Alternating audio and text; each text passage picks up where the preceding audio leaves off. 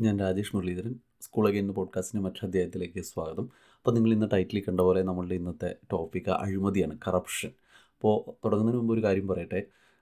നമ്മളുടെ ഇന്നത്തെ ഈ പോഡ്കാസ്റ്റിന്റെ ഉദ്ദേശം അഴിമതിയെ ശാസ്ത്രീയമായി മനസ്സിലാക്കുക എന്നുള്ളത് മാത്രമാണ്.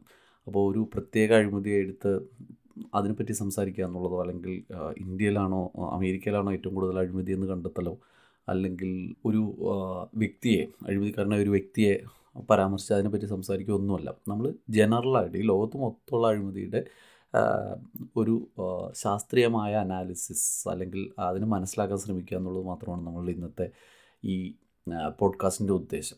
അപ്പോൾ ഇങ്ങനൊരു പോഡ്കാസ്റ്റ് സെലക്ട് ചെയ്യാനുള്ള കാരണം ഈ അഴിമതിയെ പറ്റി ആർക്കും മാത്രം നല്ല അഭിപ്രായം ഉണ്ടാവില്ല. ഇപ്പോൾ ഒരു ലോകത്തിലുള്ള ഏറ്റവും വലിയ അഴിമതിക്കാരനോട് ചോദിച്ചാൽ പോലും പുള്ളിക്ക് കൈക്കൂലി കൊടുക്കേണ്ടി വരുന്ന ഒരു സാഹചര്യം വരുവാണെന്നുണ്ടെങ്കിൽ അതത്ര സുഖകരമായിട്ടുള്ള ഒരു കാര്യമായിരിക്കില്ല. അപ്പോൾ അഴിമതിയെ പൊതുവിൽ എല്ലാവരും എതിർക്കുന്ന ഒരു കാര്യമായിരിക്കും. അപ്പോൾ എന്നിരുന്നാൽ തന്നെയും ലോകത്ത് അഴിമതി വളരെ സർവവ്യാപകമാണ്. അപ്പോൾ അഴിമതിയുടെ തോതെടുത്തു കഴിഞ്ഞാൽ ഇന്ത്യ വളരെ പിന്നിലാണ്. അതായത് ഇന്ത്യ അഴിമതിയിൽ അഴിമതി ഏറ്റവും കുറവുള്ള രാജ്യങ്ങളുടെ കൂട്ടത്തിൽ പെടുത്താൻ കഴിയുന്ന ഒരു രാജ്യമാണ് ഇന്ത്യ. അപ്പോൾ ഞാൻ കാര്യമായിട്ട് പറഞ്ഞതാണ് കേട്ടോ. ഇപ്പോൾ ഇന്ത്യയിലെ അഴിമതി കമ്പാരിറ്റീവ്ലി വളരെ കുറവാണ്. അപ്പോൾ ഇതെന്റെ വ്യക്തിപരമായ അഭിപ്രായമല്ല.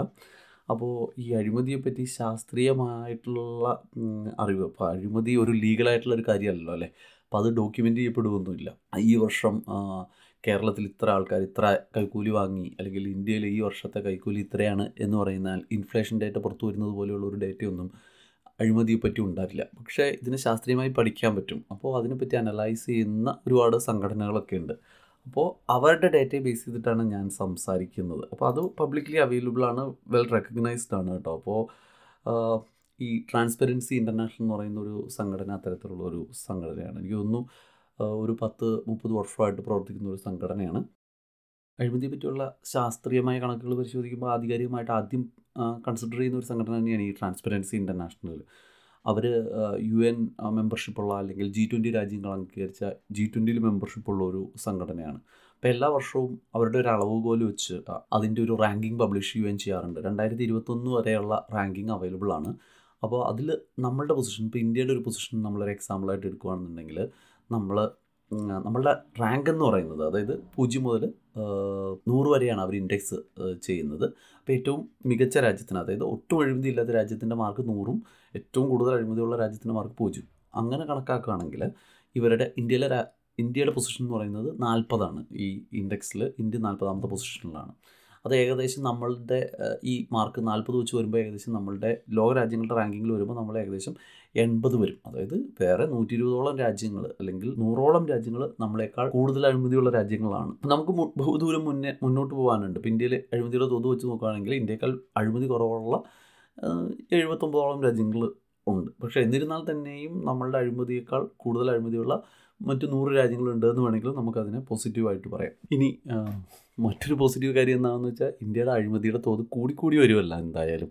അത് കുറഞ്ഞു കുറഞ്ഞു വരുവാണ്. അപ്പോൾ ഒരു കഴിഞ്ഞ പത്ത് വർഷത്തെ കണക്ക് തന്നെ പരിശോധിച്ചാൽ ഇന്ത്യ ക്രമാനുഗതമായിട്ട് വലിയ മുന്നേറ്റം തന്നെ നടത്തി അഴിമതി കുറയുന്ന കാര്യത്തിൽ അതായത് രണ്ടായിരത്തി പന്ത്രണ്ടിൽ ഇന്ത്യയുടെ റാങ്ക് ഇന്ത്യയുടെ ഇൻഡെക്സ് മുപ്പത്തി ഒന്നായിരുന്നു ഇപ്പോൾ രണ്ടായിരത്തി ഇരുപത്തിരണ്ടിൽ രണ്ടായിരത്തി ഇരുപത്തിരണ്ടിലെ കണക്ക് അവൈലബിൾ അല്ല. രണ്ടായിരത്തി ഇരുപത്തൊന്നിൽ എത്തി നിൽക്കുമ്പോൾ അത് നാൽപ്പത്തൊന്നിലേക്ക് മെച്ചപ്പെട്ടു. അപ്പോൾ ഈ അഴിമതിയുടെ കണക്കും കാര്യങ്ങളൊക്കെ അവിടെ നിൽക്കട്ടെ. ശരിക്കും നമുക്ക് ബേസിക്കലി അഴിമതി എന്താണെന്ന് ഒന്ന് പരിശോധിച്ചു നോക്കാം. ശരിക്കും ഇപ്പോൾ ഒരു ഉദ്യോഗസ്ഥൻ ഒരു ഗവൺമെന്റ് ഉദ്യോഗസ്ഥൻ ഗവൺമെന്റ് സർവന്റ് ഏതെങ്കിലും ഒരു സർവീസ് കൊടുക്കുന്നതിന് വേണ്ടിയിട്ട് സാധാരണ ജനങ്ങളുടെ കയ്യിൽ നിന്ന് പൗരന്മാരുടെ കയ്യിൽ നിന്ന് കൈക്കൂലിയോ അല്ലെങ്കിൽ എന്തെങ്കിലും പാരിതോഷം പാരിതോഷികങ്ങളോ ആവശ്യപ്പെട്ട് കഴിഞ്ഞാൽ നമുക്ക് അതിനെ അഴിമതി എന്ന് മനസ്സിലാക്കാം. പക്ഷേ ഈ അഴിമതി എനിക്ക് തോന്നുന്നു പൊതുവിൽ ഇന്ത്യയിൽ ജീവിച്ചിട്ടുള്ള ഒട്ടുമിക്ക ആൾക്കാരും അവരുടെ ജീവിതത്തിൽ ഒരിക്കലെങ്കിലും അനുഭവിച്ചിട്ടുള്ള കാര്യമായിരിക്കും. ഒന്നെങ്കിൽ കൈക്കൂലി ചോദിക്കാതെ തന്നെ കൊടുത്തിട്ടുണ്ടാവും. അല്ലെങ്കിൽ ഏതെങ്കിലും ഉദ്യോഗസ്ഥർ കൈക്കൂലി ചോദിച്ചു വാങ്ങിയിട്ടുള്ള അനുഭവങ്ങളും പലർക്കും ഉണ്ടാവാൻ പറ്റും. ഇനി മറ്റൊരു ഭാഗം എന്ന് പറയുന്നത് രാഷ്ട്രീയക്കാരാണ്. അതായത് രാഷ്ട്രീയക്കാർ പൊതുമുതൽ കൈകാര്യം ചെയ്യുന്നവരാണ്. അപ്പോൾ അവർ ആ പൊതുമുതൽ കൈകാര്യം ചെയ്യുന്നത് അവരുടെ ഏതെങ്കിലും രാഷ്ട്രീയ അല്ലെങ്കിൽ സാമ്പത്തിക താല്പര്യങ്ങൾക്ക് വേണ്ടിയിട്ട് ഈ പൊതു പൊതുപണം ദുർവിനിയോഗം ചെയ്യുവാണെങ്കിൽ ഫോർ എക്സാമ്പിൾ അവരുടെ ഒരു വേണ്ടപ്പെട്ടവർക്ക് ജോലി കൊടുക്കുക അല്ലെങ്കിൽ അവർ ഒരു കോൺട്രാക്റ്റ് കൊടുക്കുന്ന സമയത്ത് ആർക്കെങ്കിലും ഫേവറബിൾ ആയിട്ടുള്ള ഒരു ഡിസിഷൻ എടുക്കുകയോ ഫേവറബിൾ ആയ ഡിസിഷൻ എന്ന് പറയുന്നത് സാമ്പത്തിക താല്പര്യങ്ങൾക്ക് വേണ്ടിയിട്ട് അവരുടെ വ്യക്തിപരമായ സാമ്പത്തിക താല്പര്യങ്ങൾക്ക് അല്ലെങ്കിൽ പൊളിറ്റിക്കൽ താല്പര്യ താല്പര്യങ്ങൾക്ക് വേണ്ടിയിട്ട് തീരുമാനങ്ങൾ എടുക്കുന്നതിന് നമുക്ക് അഴിമതി എന്ന് വിളിക്കാം. ഇനി നമ്മുടെ മൂന്നാമത്തെ വിഭാഗം അവരാണ് കുറച്ചുകൂടി വലിയ അഴിമതി ചെയ്യുന്നവർ കോർപ്പറേറ്റ്സ്. അവർക്ക് ഉള്ള ഒരു അഡ്വാന്റേജ് വെച്ചാൽ അവരുടെ കയ്യിൽ ധാരാളം പണമുണ്ട് അവരുടെ പോക്കറ്റ് കുറച്ച് വലുതാണ്. അപ്പോൾ അവർക്ക് രാഷ്ട്രീയക്കാരെയോ അല്ലെങ്കിൽ ഉന്നതരായിട്ടുള്ള ഗവൺമെന്റ് ഉദ്യോഗസ്ഥരെയോ അല്ലെങ്കിൽ ഗവൺമെന്റിനെ തന്നെയോ വിലക്കെടുത്ത് അവരുടെ താല്പര്യങ്ങൾ സംരക്ഷിക്കാൻ പറ്റും.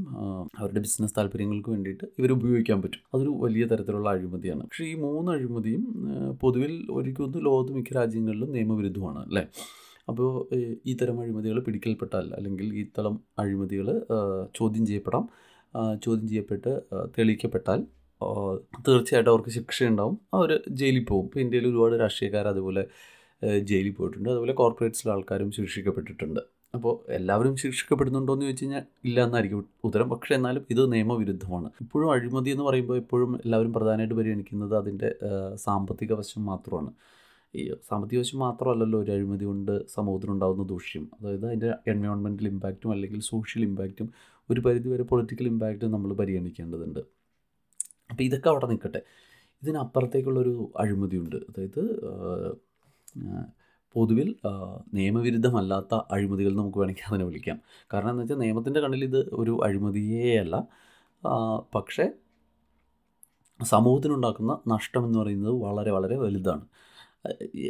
അപ്പോൾ ഇതിനെ ഏത് തരത്തിൽ അഴിമതിയിൽപ്പെടുത്താം എന്ന് ചോദിച്ചാൽ എനിക്ക് തോന്നുന്നില്ല ഇപ്പോഴത്തെ നിയമ സംവിധാനങ്ങൾ ഉപയോഗിച്ചിട്ട് ഇതിനെ അഴിമതിയായിട്ട് പരിഗണിക്കാൻ കഴിയുമെന്ന്. ഇപ്പോൾ ഒരു എക്സാമ്പിൾ പറയുകയാണെന്നുണ്ടെങ്കിൽ നമ്മുടെ നാട്ടിൽ ഇഷ്ടംപോലെ രാഷ്ട്രീയ പാർട്ടികളുണ്ട്. പ്രാദേശികമായിട്ടുള്ള രാഷ്ട്രീയ പാർട്ടികൾ മുതൽ സംസ്ഥാനത്ത് മൊത്തമുള്ള രാഷ്ട്രീയ പാർട്ടികൾ മുതൽ ദേശീയ രാഷ്ട്രീയ പാർട്ടികൾ വരെയുണ്ട്. അപ്പോൾ ഈ രാഷ്ട്രീയ പാർട്ടികൾക്കെല്ലാം സംഭാവനകൾ കൊടുക്കാറുണ്ട്. അപ്പോൾ നമ്മൾ വ്യക്തികൾ സംഭാവനകൾ കൊടുക്കും അല്ലെങ്കിൽ കോർപ്പറേറ്റ് സംഭാവനകൾ കൊടുക്കും.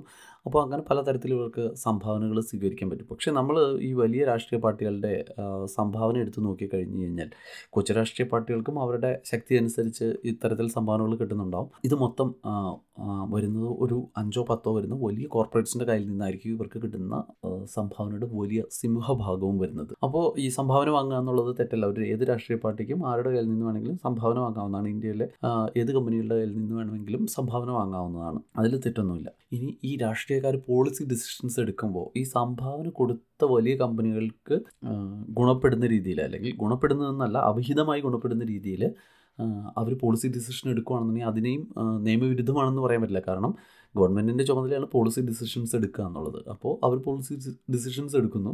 അത് ഈ വലിയ കമ്പനികൾക്ക് ഗുണപരമായി മാറുന്നു. അല്ലെങ്കിൽ അവിഹിതമായി ഗുണപരമായി മാറുന്നു.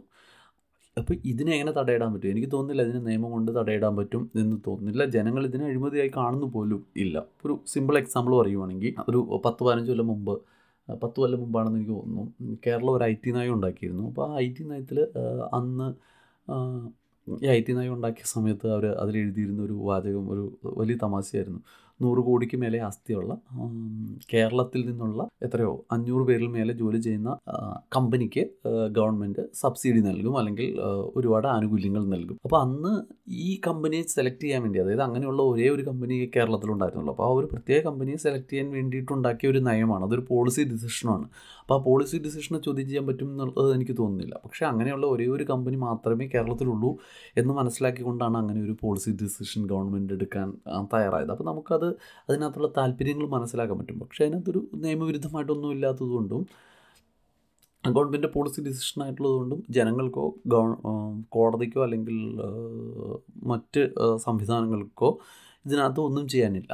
അപ്പോൾ ഇതുകൊണ്ടുണ്ടാകുന്ന ദൂഷ്യം എന്താണെന്ന് വെച്ചാൽ കേരളത്തിൽ ഒരുപാട് തൊഴിൽ നൽകാൻ സാധ്യതയുള്ള ഒരു കമ്പനിക്കായി പൊതുപണം ഉപയോഗിച്ച് ഈ സബ്സിഡി കൊടുക്കുകയാണെങ്കിൽ ചിലപ്പോൾ അതായിരിക്കും കൂടുതൽ കേരളത്തിലെ ജനങ്ങൾക്ക് അല്ലെങ്കിൽ കേരളം എന്ന് പറയുന്ന സമൂഹത്തിന് കൂടുതൽ ബെറ്റർ ആയിട്ടുള്ളൊരു കാര്യം. പക്ഷേ ഗവൺമെന്റിന് ഈ പറയുന്ന കോർപ്പറേറ്റ്സ് വലിയ സംഭാവന നൽകുന്ന കോർപ്പറേറ്റ് ആണെന്നുള്ള ഒരൊറ്റ കാരണം കൊണ്ടായിരിക്കും ചിലപ്പോൾ അവർ ഇങ്ങനെ ഒരു തീരുമാനം എടുത്തത്. അപ്പോൾ ഞാൻ പറയുന്നത് എന്താണെന്ന് വെച്ചാൽ ഇപ്പോൾ നമ്മൾ ഇന്ത്യയിലെ സാഹചര്യം എടുത്താലും ഇന്ത്യയിലെ വലിയ കോർപ്പറേറ്റ്സിന്റെ കാര്യം എടുത്താലും അവരുടെ സംഭാവന ആർക്ക് കൊടുക്കുന്നു.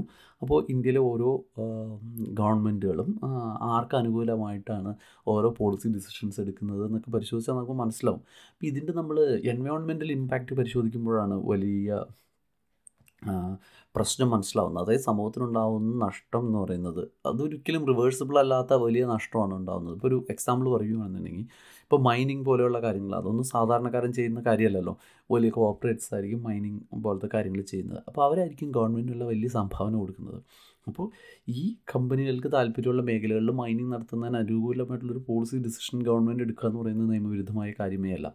അപ്പോൾ അങ്ങനെ ഒരു തീരുമാനം എടുക്കുമ്പോൾ അവിടെ ജീവിക്കുന്ന ആളുകൾ അല്ലെങ്കിൽ അവിടെ ഉണ്ടാകുന്ന പാരിസ്ഥിതിക ഇമ്പാക്റ്റ് അല്ലെങ്കിൽ ഈ പബ്ലിക് റിസോഴ്സാണ് ഈ പറയുന്ന മൈനിങ് ചെയ്യുമ്പോൾ കിട്ടുന്ന ഇപ്പോൾ ഒരു ഓയിൽ ആണെങ്കിലും ഗ്യാസ് ആണെങ്കിലും വട്ട് എവർ ഇറ്റ് ഈസ് ഇത് ചെയ്യുമ്പോൾ കിട്ടുന്ന പ്രോഡക്റ്റ് എന്ന് പറയുന്നത് പൊതുവിൽ രാജ്യത്തിന്റെ പ്രോഡക്റ്റ് ആണല്ലേ?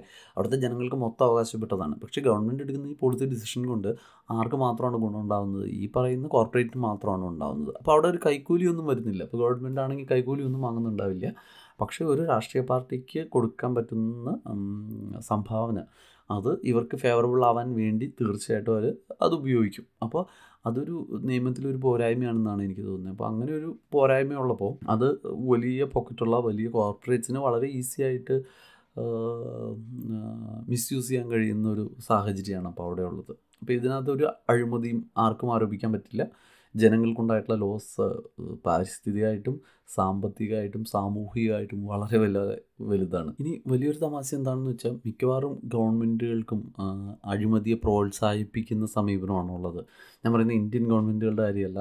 ഇപ്പോൾ വിദേശത്തെ ഇപ്പോൾ ഒരു നമ്മൾ തീർത്തും അഴിമതി കുറവുള്ളത് എന്ന് പറയുന്ന രാജ്യങ്ങളെ പരിഗണിച്ചാൽ ഇപ്പോൾ യൂറോപ്പിലെ പല രാജ്യങ്ങളെടുത്താലും അല്ലെങ്കിൽ അമേരിക്ക എടുത്താലൊക്കെ അവരുടെ രാജ്യത്ത് അഴിമതി ചെയ്യുന്നത് ചിലപ്പോൾ നിയമവിരുദ്ധമായിരിക്കും. പക്ഷേ ലോബി അതൊരു തരത്തിലുള്ള അഴിമതിയാണ്. അവരതിന് ലോബിയിങ് എന്നുള്ള ഒരു ഓമന പേരിട്ടിരിക്കുന്നു എന്നേ ഉള്ളൂ. അപ്പോൾ മറ്റ് രാജ്യങ്ങളിലെ ഏതെങ്കിലും അവരുടെ രാജ്യത്തെ കമ്പനികൾക്ക് മറ്റ് രാജ്യത്ത് എവിടെയെങ്കിലും ബിസിനസ് ചെയ്യുന്നതിന് അനുകൂല സാഹചര്യം ഉണ്ടാക്കുന്നതിന് വേണ്ടി കൈക്കൂലി കൊടുക്കണമെങ്കിൽ അത് അവരുടെ ബാലൻസ് ഷീറ്റിൽ ഈ ലോബിയിങ് എന്ന് തന്നെ പറഞ്ഞ് അതായത് അഴിമതിക്ക് കൊടുക്കേണ്ട കാശ് എന്ന് പറഞ്ഞ് തന്നെ കാണിക്കാനായിട്ട് അവരുടെ നിയമം അനുവദിക്കുകയും മറ്റു രാജ്യങ്ങളിൽ അഴിമതി പ്രോത്സാഹിപ്പിക്കുകയും ചെയ്യുന്ന സമീപനമാണുള്ളത്. അത് ഒരു നിയമവിധേയമായ ഒരു അഴിമതി തന്നെയാണ്. അതായത് സ്വന്തം രാജ്യത്ത് അഴിമതി പറ്റില്ല. പക്ഷേ അവരുടെ രാജ്യത്തുള്ള കമ്പനികൾക്ക് മറ്റു രാജ്യങ്ങളിൽ പോയി ബിസിനസ് ചെയ്യുമ്പോൾ അവിടെ കൈക്കൂലി കൊടുക്കാനായിട്ട് ഇവരുടെ നിയമം സമ്മതിക്കുന്നു. അപ്പോൾ നമുക്ക് നിരവധി നിരവധി എക്സാമ്പിൾസ് നമുക്ക് കണ്ടുപിടിക്കാൻ പറ്റും. നിയമം കൊണ്ട് തടയാൻ കഴിയാത്ത അല്ലെങ്കിൽ നിയമപരമായി തെറ്റല്ലാത്ത എന്നാൽ വലിയ അഴിമതികൾ അതായത് സമൂഹത്തിന് വലിയ നഷ്ടം ഉണ്ടാക്കുന്ന സാമ്പത്തികമായി മാത്രമല്ല സാമൂഹികമായിട്ടും പാരിസ്ഥിതികമായിട്ടൊക്കെ വലിയ നഷ്ടം ഉണ്ടാക്കുന്ന അഴിമതികൾ നിർബന്ധം തുടരുന്നതിന് ഈ പറയുന്ന നിയമപരമായ അല്ലെങ്കിൽ നിയമത്തിന്റെ പരിധിയിൽപ്പെടാത്ത അഴിമതികൾക്ക് കഴിയും. അപ്പോൾ ഇത് തടയുക എന്നുള്ളത് അസാധ്യമാണ് എന്ന് മാത്രമേ പറയാൻ കഴിയുള്ളൂ. അല്ലെങ്കിൽ സമൂഹത്തിലെ ജനങ്ങളെല്ലാവരും രാഷ്ട്രീയക്കാരും ഉദ്യോഗസ്ഥരൊക്കെ വലിയ ഉന്നത മൂല്യങ്ങളുള്ള ആൾക്കാരായിരിക്കണം. അപ്പോൾ അവർ ഇത്തരം തീരുമാനങ്ങൾ എടുക്കുമ്പോൾ ഇത്തരം സംഭാവനകൾക്കോ അല്ലെങ്കിൽ നിയമവിരുദ്ധമല്ലെങ്കിൽ കൂടി അവരുടെ മൂല്യം ഉയർന്നതാണെങ്കിൽ അവർ തീരുമാനങ്ങൾ എടുക്കുമ്പോൾ ഇത്തരം കാര്യങ്ങളിലൊക്കെ മാറ്റം വരും. അത് അതുണ്ടാവാത്തടത്തോളം കാലം ഇത് തുടർന്നുകൊണ്ട് തന്നെ ഇരിക്കും. അപ്പോൾ നമ്മുടെ തൊണ്ണൂറ്റഞ്ച് ശതമാനം അട അഴിമതിയും തടയണമെങ്കിൽ വലിയ മൂല്യമുള്ള ആളുകൾ അധികാരത്തിൽ വരണം അല്ലെങ്കിൽ ഉദ്യോഗസ്ഥരുണ്ടാവണം അല്ലാതെ ഇത് തടയാനേ കഴിയില്ല. പിന്നെ നിയമം കൊണ്ട് തടയ തടയാൻ കഴിയുന്ന ചെറിയ അഴിമതികൾ അതായത് നമ്മളുടെ ഗവൺമെന്റ് ഉദ്യോഗസ്ഥർ വാങ്ങുന്ന ചെറിയ കൈക്കൂലിയോ അല്ലെങ്കിൽ പൊളിറ്റീഷ്യൻസ് വാങ്ങുന്ന ചെറിയ കൈക്കൂലിയോ ഒക്കെ വേണമെങ്കിൽ നിയമം കൊണ്ട് തടയാൻ കഴിയുന്നതാണ്. പക്ഷേ അതിന്റെ അളവ് നെഗ്ലിജിബിൾ ആയതുകൊണ്ടും അത് തടഞ്ഞുകൊണ്ട് പ്രത്യേകിച്ച് വലിയ സാമൂഹികമായി വലിയ മാറ്റമൊന്നും സംഭവിക്കാൻ പോകുന്നില്ല എന്നുള്ളതുകൊണ്ടും വലിയ കാര്യമൊന്നുമില്ല. പക്ഷെ എന്നാലും അത് തടയണമെങ്കിൽ ഒരു കാര്യമുണ്ട്. ഇപ്പോൾ ഒരു മീൻപിടുത്തക്കാരന് മീൻ പിടിക്കണമെങ്കിൽ ചൂണ്ടയായിട്ട് കരയിൽ പോയിരുന്നിട്ട് കാര്യമില്ലല്ലോ. തീർച്ചയായിട്ടും അദ്ദേഹം ഈ ചൂണ്ട ഉപയോഗിക്കണം. എന്നാൽ മാത്രമേ അയാൾക്ക് മീൻ കിട്ടുള്ളൂ അപ്പോൾ അതുപോലെ തന്നെയാണ് ഈ അഴിമതി കണ്ടുപിടിക്കണമെങ്കിൽ അതിനൊരു സംവിധാനം വേണം. ഇപ്പം നിയമം ഉണ്ടെന്ന് പറഞ്ഞിട്ട് കാര്യമില്ല. അപ്പോൾ ഈ അഴിമതി തടയണമെങ്കിൽ അത് കണ്ടുപിടിക്കാനും അതിനെ തടയാനും വേണ്ടിയിട്ട് ഒരു സംവിധാനം വേണം അപ്പോൾ നമ്മുടെ നാട്ടിൽ അതിന് നമുക്ക് വിജിലൻസ് എന്നൊക്കെ പറഞ്ഞിട്ടൊരു സംവിധാനങ്ങളൊക്കെ ഉണ്ട്. പക്ഷെ പലപ്പോഴും നമുക്ക് മനസ്സിലാവുന്ന ഒരു കാര്യം എന്താണെന്ന് വെച്ച് കഴിഞ്ഞാൽ ഈ വിജിലൻസിന് കേസ് എടുക്കണമെങ്കിൽ പോലും അതിന് ഗവൺമെന്റിന്റെ അനുമതി ആവശ്യമുണ്ട്. അല്ലെങ്കിൽ ഒരു ഹയർ ഓഫീഷ്യൽസിന്റെ അനുമതി ഉണ്ടെങ്കിൽ മാത്രമേ ഒരു വിജിലൻസിന് പോയി കേസ് എടുക്കാൻ പോലും കഴിയൂ. മാത്രമല്ല വിജിലൻസ് സംവിധാനത്തിലുള്ള റിസോഴ്സിന്റെ അവൈലബിലിറ്റി ഇതെല്ലാം വലിയ ഫാക്ടറാണ് അപ്പോൾ തീർച്ചയായിട്ടും ഗവൺമെന്റ് കൂടി ഉൾപ്പെട്ട അല്ലെങ്കിൽ ഈ തീരുമാനങ്ങൾ എടുക്കുന്നവരോട് ഉൾപ്പെട്ട അഴിമതികളൊക്കെ ആണെങ്കിൽ ഇതിനെതിരെ അന്വേഷണം നടത്താനോ അല്ലെങ്കിൽ ഇതിനെപ്പറ്റി പരിശോധിക്കാനോ പോലും ഈ പറയുന്ന സംവിധാനത്തിന് അനുമതി ഉണ്ടായിക്കൊള്ളണമെന്നില്ല. അല്ലെങ്കിൽ ഈ തരം നൂലാമലകളിലൂടെ കടന്നു പോകാനുള്ള സമയം എന്ന് പറയുന്നത് വളരെ വലുതായിരിക്കും. പിന്നെ ആളുകൾ അവരുടെ കൺവീനിയൻസിന് വേണ്ടിയിട്ട് തീർച്ചയായിട്ടും കൈകൂലി ആവശ്യപ്പെടാത്ത ഉദ്യോഗസ്ഥർക്ക് പോലും കൊടുക്കാൻ തയ്യാറാവും. കാരണം അവർക്ക് ചിലപ്പോൾ ചെറിയൊരു സമയലാഭത്തിന് വേണ്ടിയായിരിക്കും ചിലപ്പോൾ രണ്ടാമതൊരു ദിവസം വരാതിരിക്കാൻ വേണ്ടിയായിരിക്കും. അല്ലെങ്കിൽ അവളുടെ ഒരു ഈ പറയുന്ന ആവശ്യത്തിനുള്ള തൊഴിൽ നഷ്ടം കുറയ്ക്കുന്നതിന് വേണ്ടിയായിരിക്കും. ഇത്തരം കാര്യങ്ങൾക്കൊക്കെ വേണ്ടി ചിലപ്പോൾ സാധാരണ ജനങ്ങൾ കൈക്കൂലി കൊടുത്തു എന്ന് വരാം. അല്ലെങ്കിൽ സാധാരണ ഗവൺമെന്റ് ഉദ്യോഗസ്ഥർ കൈക്കൂലി വാങ്ങിയെന്ന് വരാം. അപ്പോൾ ഇത്തരം കാര്യങ്ങളൊക്കെ തടയണമെങ്കിൽ അത് പരിശോധിക്കാനായിട്ടുള്ള സംവിധാനം ശക്തമായിരിക്കണം. വിജിലൻസ് പോലെയുള്ള സംവിധാനങ്ങൾ ശക്തമായിരിക്കണം. അവർക്ക് കുറച്ചുകൂടി വലിയ ഇൻഡിപെൻഡൻസ് അതായത് അവർക്ക് സ്വതന്ത്രമായിട്ട് ജോലി ചെയ്യാനായിട്ടുള്ള സ്വാതന്ത്ര്യത്തോടു കൂടി ജോലി ചെയ്യാനായിട്ടുള്ള ഒരു ഇൻഡിപെൻഡന്റ് ആയിട്ടുള്ള അതോറിറ്റി ആയിരിക്കണം. എന്നിരുന്നാൽ മാത്രമേ അവർക്ക് അങ്ങനെയുള്ള അന്വേഷണം നടത്താനും അതിനെ തടയാനും പറ്റൂ. അപ്പോൾ ഏറെക്കുറെ ഉറപ്പാണ് അഴിമതി തടയുക എന്നുള്ളത് ഏതാണ്ട് അസംഭവ്യമായ കാര്യമാണ്. കാരണം അത് നിയമം മൂലം തടയാൻ കഴിയില്ല. അല്ലെങ്കിൽ അതിനു വേണ്ടിയുള്ള നിയമങ്ങളില്ല. അതിനെ നടപ്പിലാക്കാനുള്ള സംവിധാനങ്ങളില്ല. അപ്പോൾ തീർച്ചയായിട്ടും അഴിമതി തുറന്നുകൊണ്ടേയിരിക്കും അപ്പോൾ ഇത് തടയുക എന്ന് പറയുന്നത് അസംഭവ്യമായ കാര്യമാണ്. കുറയ്ക്കുക എന്ന് പറയുന്നത് പോലും സാധ്യമല്ല. പക്ഷേ ഒരു ഇൻട്രസ്റ്റിംഗ് ഫാക്റ്റ് അതാണ് നമ്മൾ ആദ്യം പറഞ്ഞത്. നമ്മൾ നമ്മൾ ഈ പോഡ്കാസ്റ്റ് തുടങ്ങിയപ്പോൾ പറഞ്ഞൊരു കാര്യം. ഇന്ത്യ അഴിമതിയിൽ വലിയ അഴിമതി കുറയ്ക്കുന്നതിൽ വലിയ മുന്നേറ്റം നടത്തിയിട്ടുണ്ട് കഴിഞ്ഞ പത്തോ പന്ത്രണ്ടോ വർഷത്തിൽ. അപ്പോൾ അതെങ്ങനെ സാധ്യമായി? അതൊരു അത്ഭുതമാണല്ലോ. അപ്പോൾ അതിന് എനിക്ക് തോന്നുന്ന പ്രധാന കാരണം എന്താണെന്ന് വെച്ചാൽ അതായത് നമ്മളുടെ ഇൻഡെക്സ് ഏതാണ്ട് മുപ്പത്തി ഒന്നിൽ നിന്ന് നമ്മൾ നാൽപ്പത്തൊന്നിലേക്ക് എത്തി. അപ്പോൾ ഇത്രയും ഒരു മുന്നേറ്റത്തിന് കാരണമായത് ഒരു പ്രധാന കാരണം ഡിജിറ്റലൈസേഷൻ ആയിരിക്കണം. അത് ഡിജിറ്റലൈസേഷൻ മൂലം മിക്ക സർവീസുകളും പൊതുജനങ്ങൾക്ക് ആവശ്യമായിട്ടുള്ള മിക്ക സർവീസുകളും ജനങ്ങൾക്ക് ഓൺലൈനിൽ തന്നെ ലഭ്യമാവും. ജനങ്ങൾക്ക് കൂടുതൽ ഇൻഫർമേഷൻസ് അവൈലബിൾ ആണ്. അപ്പോൾ അതുപോലെ റൈറ്റ് ടു നോ ആക്ട് അതുപോലുള്ള കാര്യങ്ങളിലൂടെ ജനങ്ങൾ കൂടുതൽ ബോധവാന്മാരാവുന്നത് ഇതെല്ലാം അഴിമതി കുറയ്ക്കാനായിട്ട് നമ്മുടെ നാട്ടിൽ സഹായിച്ചിട്ടുണ്ടെന്നാണ് എനിക്ക് തോന്നുന്നത്. അപ്പോൾ ഡിജിറ്റലൈസേഷൻ തുടങ്ങിയ കാര്യങ്ങൾ താഴെക്കിടയിലുള്ള അഴിമതികൾ കുറയ്ക്കാൻ സഹായിക്കുമായിരിക്കും. പക്ഷേ നമ്മൾ ആദ്യം പറഞ്ഞ ഈ വലിയ തൊണ്ണൂറ്റഞ്ച് ശതമാനം വരുന്ന ഗവൺമെന്റ് പോളിസി ഡിസിഷൻ കൊണ്ടുണ്ടാകുന്ന തരത്തിലുള്ള പ്രശ്നങ്ങൾ പരിഹരിക്കുക എന്ന് പറയുന്നത് ഈ പറയുന്ന ഡിജിറ്റലൈസേഷൻ കൊണ്ടൊന്നും സാധ്യമല്ല. അതിന് ജനങ്ങൾ കുറച്ചുകൂടി പൊളിറ്റിക്കലി ബോധവാന്മാരാവണം. അവർ സെലക്ട് ചെയ്യുന്ന ഗവൺമെന്റിന്റെ മോട്ടീവ് എന്താണെന്ന് അവർ സെലക്ട് ചെയ്യുന്ന ജനപ്രതിനിധികളുടെ ബാക്ക്ഗ്രൗണ്ട് എന്താണെന്നൊക്കെ ജനങ്ങൾക്ക് നല്ല ബോധ്യം ഉണ്ടാവണം. അപ്പോൾ അവർ ഒരു നിക്ഷിപ്ത താല്പര്യത്തെ ബേസ് ചെയ്തിട്ട് ഒരിക്കലും ഒരു ജനപ്രതിനിധിയെ തിരഞ്ഞെടുക്കരുത് അഴിമതി ഇല്ലാതാണെങ്കിൽ അപ്പോൾ അങ്ങനത്തെ കാലഘട്ടം വരുമായിരിക്കും. അപ്പോൾ അതിന് ജനങ്ങൾ ദാരിദ്ര്യത്തിൽ നിന്ന് മുക്തരായി വിദ്യാഭ്യാസം കിട്ടി. അപ്പോൾ അങ്ങനെ കുറച്ചുകൂടി പൊതുബോധമൊക്കെയുള്ള സമൂഹം ഉണ്ടായാൽ മാത്രമേ ഇത്തരം അഴിമതികൾ ഇല്ലാതാവൂ. അപ്പോൾ അതുവരെ ഇത് തുടർന്നുകൊണ്ടേയിരിക്കും. അപ്പോൾ ശരിക്കും അഴിമതിക്കുള്ളൊരു പ്രധാന കാരണം എന്ന് പറയുന്നത് ജനങ്ങളുടെ അറിവില്ലായ്മയും അപ്പോൾ ജനങ്ങൾ അഴിമതിക്കാരായിട്ടുള്ള രാഷ്ട്രീയക്കാരെ വീണ്ടും വീണ്ടും തിരഞ്ഞെടുക്കാനായിട്ട് അല്ലെങ്കിൽ പൊളിറ്റിക്കൽ ഡിസിഷൻ എടുക്കുന്നവരെ തിരഞ്ഞെടുക്കാനായിട്ട് ജനങ്ങൾക്ക് പ്രത്യേകിച്ച് മടിയില്ല അല്ലെങ്കിൽ അവരതിനെപ്പറ്റി ബോധവാന്മാരല്ല എന്നുള്ള ഒരൊറ്റ കാരണം കൊണ്ടാണ്. അപ്പോൾ ഒരിക്കലും ഈ അഴിമതി തടയുക എന്നുള്ളത് സാധ്യമല്ല. ജനങ്ങൾ രാഷ്ട്രീയമായി ഇടപെടാതെ യുവജനങ്ങൾ രാഷ്ട്രീയമായി ഇടപെടാതെ ഈ കറപ്റ്റഡ് അല്ലാത്ത അല്ലെങ്കിൽ അതിന് സാധ്യതയില്ലാത്ത ആളുകളെ അല്ലെങ്കിൽ വിദ്യാഭ്യാസമുള്ള ആളുകളെ തിരഞ്ഞെടുക്കുക അല്ലാതെ മറ്റു മാർഗങ്ങളൊന്നുമില്ല അതുമാത്രമല്ല ഈ രാഷ്ട്രീയം തൊഴിലാക്കി എടുത്തിരിക്കുന്ന ആളുകൾ അതായത് ഇനിയുള്ള ജീവിതകാലം മുഴുവൻ ഇവർ രാഷ്ട്രീയത്തിലൂടെ മാത്രം ജീവിക്കുന്നു എന്ന് തീരുമാനിക്കുമ്പോൾ അവർക്ക് ഇതിൽ നിന്ന് അഴിമതി നടത്തുക അല്ലാതെ മറ്റു വഴിയില്ല. കാരണം അവരുടെ കുടുംബം ജീവിക്കണമെങ്കിലും പൈസ വേണമല്ലോ ഇപ്പോൾ മിക്ക യൂറോപ്യൻ രാജ്യങ്ങളിലോ അല്ലെങ്കിൽ വികസിത രാജ്യങ്ങളിലോ അഴിമതി കുറവുള്ള രാജ്യങ്ങളിലൊക്കെ പരിശോധിച്ചാൽ മിക്കവാറും അവിടുത്തെ എം പിമാരൊക്കെ ഏതെങ്കിലും തരത്തിലുള്ള ജോലി ചെയ്യുന്നവരായിരിക്കും. അല്ലെങ്കിൽ ഇവർക്ക് ഈ ഗവൺമെന്റിന്റെ ഭാഗമായിട്ട് ഇരിക്കുന്നത് കൊണ്ട് കിട്ടുന്ന പണം എന്ന് പറയുന്നത് അവിടുത്തെ ഒരു സാധാരണ ജോലിക്കാരന് കിട്ടുന്നതിനേക്കാൾ കുറവായിരിക്കും. അത് ഒട്ടും അട്രാക്റ്റീവ് ആയിരിക്കില്ല അവരുടെ ഈ പറയുന്ന രാഷ്ട്രീയ പ്രവർത്തനം എന്ന് പറയുന്ന ജോലി.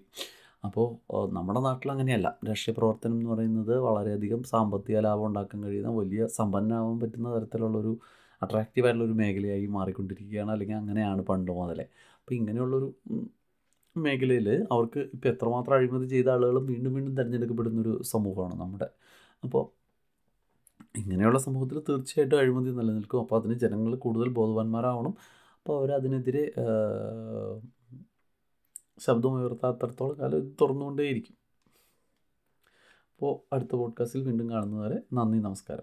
താങ്ക്